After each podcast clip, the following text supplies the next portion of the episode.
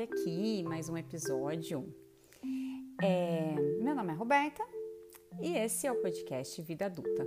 Na verdade, aqui será um espaço para a gente celebrar, reconhecer e aprender as pequenas alegrias da vida adulta.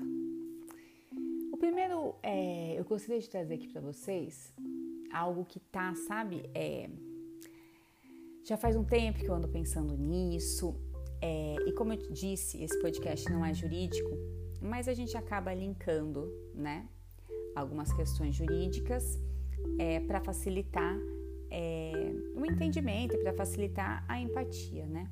Então hoje eu queria falar sobre contratos. Contrato de locação, contrato de venda, contrato de uso de marca. Não, não vamos falar de contratos jurídicos. Hoje nós vamos falar de não escritos. Então, assim, quando a partir do momento que você é, cria um vínculo com a pessoa, um vínculo de amizade, um vínculo amoroso, um vínculo profissional, é, a nossa vida é cercada, né, de vínculos, de pequenas tribos que a gente vai formando aí no decorrer do nosso cotidiano. E todas essas esses relacionamentos, essas tribos, é, tem pequenos contratos, né? Então, por exemplo, no trabalho você tem ali uma, uma, uma conduta, né?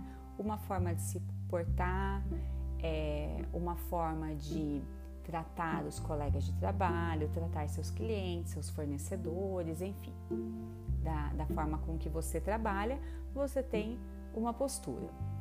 Óbvio, se você trabalha, por exemplo, numa agência de publicidade, tende a ser um tratamento mais informal do que você trabalhar na área jurídica, né? Ou se você trabalhar é, com vendas, você tem uma outra abordagem do que um fiscal, né? É, e são esses pequenos contratos que fazem a gente conseguir ter vínculos, né? Então, assim, no decorrer da, das nossas trajetórias profissionais, pessoais, a gente vai assinando os contratos, né? E a gente vai fazendo rescisões de outros contratos. Então, assim, quando você começa um vínculo de amizade, né? Ele começa ali, é, normalmente de uma forma mais leve, é, e os laços vão se aprofundando e ninguém precisa falar, olha, estou confiando em você. É, na amizade, já, já é algo implícito, né? A confiança, é, a empatia, a dedicação. É... O, o, amigo é aquela pessoa que você escolhe para estar do seu lado, né? É, e temos sorte, né? Porque, de, de escolher, porque tem pessoas que passam pela vida que têm amizades, né? Que nem chegam a ser usado o termo amizade, mas enfim, que é efêmero, né? São vínculos que duram pouco tempo, é, pouco tempo é, a gente fazendo a formatação temporal mesmo, é, pouco tempo, às vezes no decorrer dos anos, mas assim são poucos momentos que você realmente pôde contar com aquela pessoa ou a pessoa te convidou para entrar na vida dela, é, para participar dos momentos mais íntimos. É, então, assim, quem tem amigo, como diria Emicida também, quem tem amigo tem tudo, mas quem tem amigo é, é difícil também porque você tem sempre é, cultivar, né? Por mais que tenha essa, essa questão de, ah, às vezes fica meses, anos sem se ver e quando se vê parece que se viu ontem, não é assim, né? Porque a distância ela acaba é, abrindo abismos.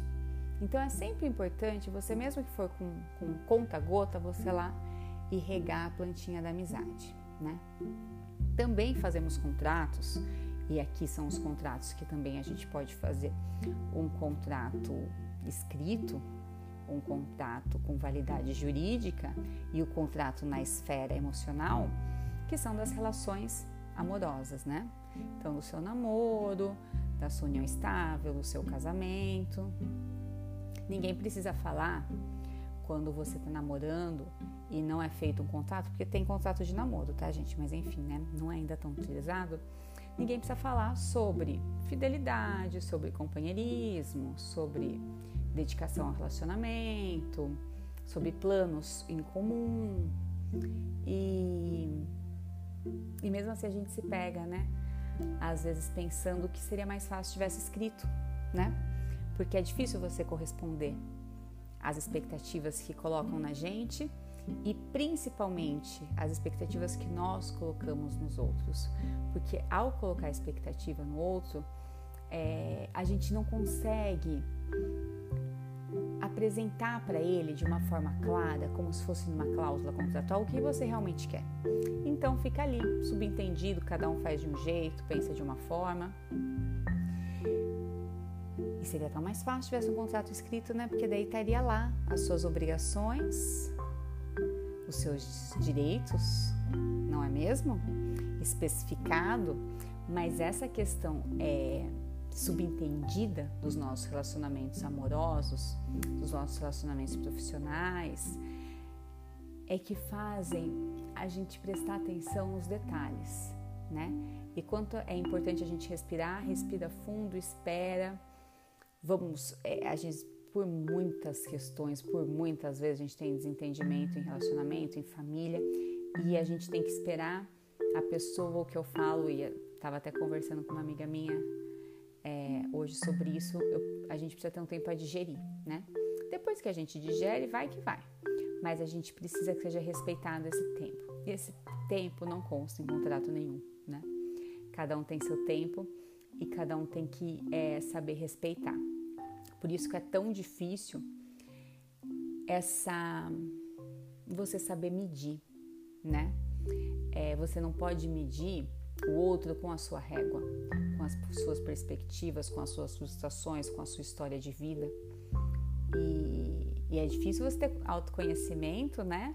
De saber que é a sua defasagem, o que te falta não está no outro, né? Você tem que buscar isso que te falta para estabelecer contratos claros, né? Que não tenham ali a, as interpretações dúbias, para que não tenha uma possibilidade de ser levado a erro. E é difícil, não é mesmo? Então, assim, a reflexão que eu queria trazer hoje é que nossa vida seria bem mais simples, não é mesmo? Se tivesse o contrato ali, tudo escrito, feito, preto no branco, o que é isso, o que é aquilo, mas não existe. Então, o que, trazendo um pouquinho para a esfera jurídica, assim, o que você puder documentar de tudo isso. Até agora eu estou falando da, por exemplo, da união estável. Eu sei que às vezes é difícil você tocar no assunto, tem questões que é difícil, por mais que seja seu parceiro aí de anos, um, um relacionamento que você está começando agora, é difícil a gente falar, né? É, de questões assim práticas, é difícil a gente falar de dinheiro, é, mas precisam ser falados, né? Então, o que a gente conseguir documentar é sempre mais fácil. E o que a gente não conseguir, que são esses contratos que são feitos é, de uma forma muito velada, mas é esperado de, da gente, de nós, é, profissionais, mães, pais, maridos, esposas, é esperado uma conduta, só que ela não é mostrada qual é, né? E eu tô lembrando aqui muito de um filme que chama Que Horas Ela Volta, que é um filme nacional, acho que a grande maioria assistiu, que é exatamente isso, né?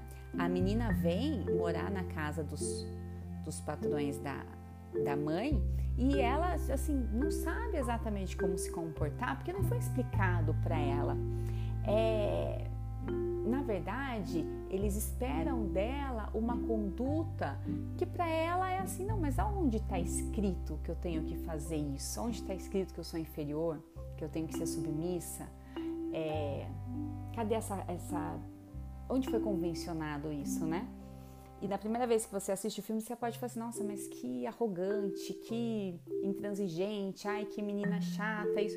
Depois você vê que realmente é, são questões, às vezes, que são impostas, hierarquias que são impostas a nós, e que cabe a gente que pensar que existe hierarquia, talvez em alguns determinados momentos da sua vida. Por exemplo, no seu momento profissional existe uma hierarquia mas saindo desse é, do ambiente profissional, você trata as pessoas, lógico, sempre com o máximo respeito, mas isso é de educação, né, gente? A gente nem precisa falar aqui, né? De, não é um contrato, né?